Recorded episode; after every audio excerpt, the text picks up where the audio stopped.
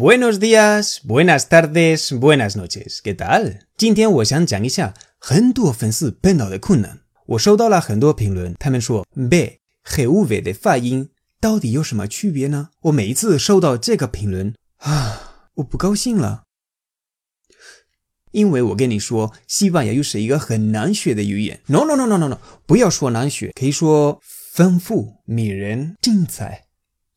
但是有一些地方。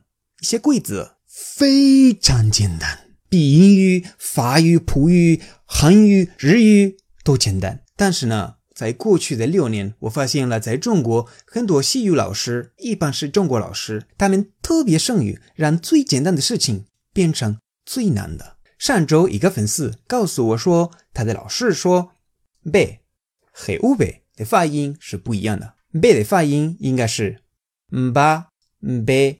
b bo bu u b 的发音要 va v v vo vu，那区别应该是 ba va b v b v bo vo bu vu。¿Qué？我只能说一句话：A gente não está falando português, né? A gente está falando espanhol。 大家请注意一下，be 和 u b 的发音是一模一样的。我不知道这个老师是在哪里学西班牙语的。这是西班牙语最简单的部分，be 和 u b 一样的。你还不相信吗？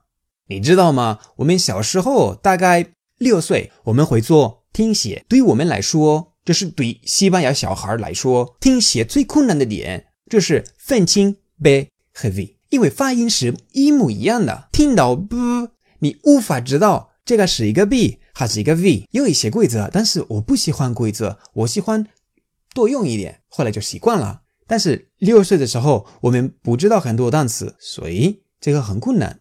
那如果你老是说真的，那听写的困难在哪里啊？就会很简单啊。可是西班牙语听写一点都不简单，还不相信吗？没关系。No pasa nada。那我现在读几个单词，你自己看能不能分清楚？Bocal。Bocal。Baca。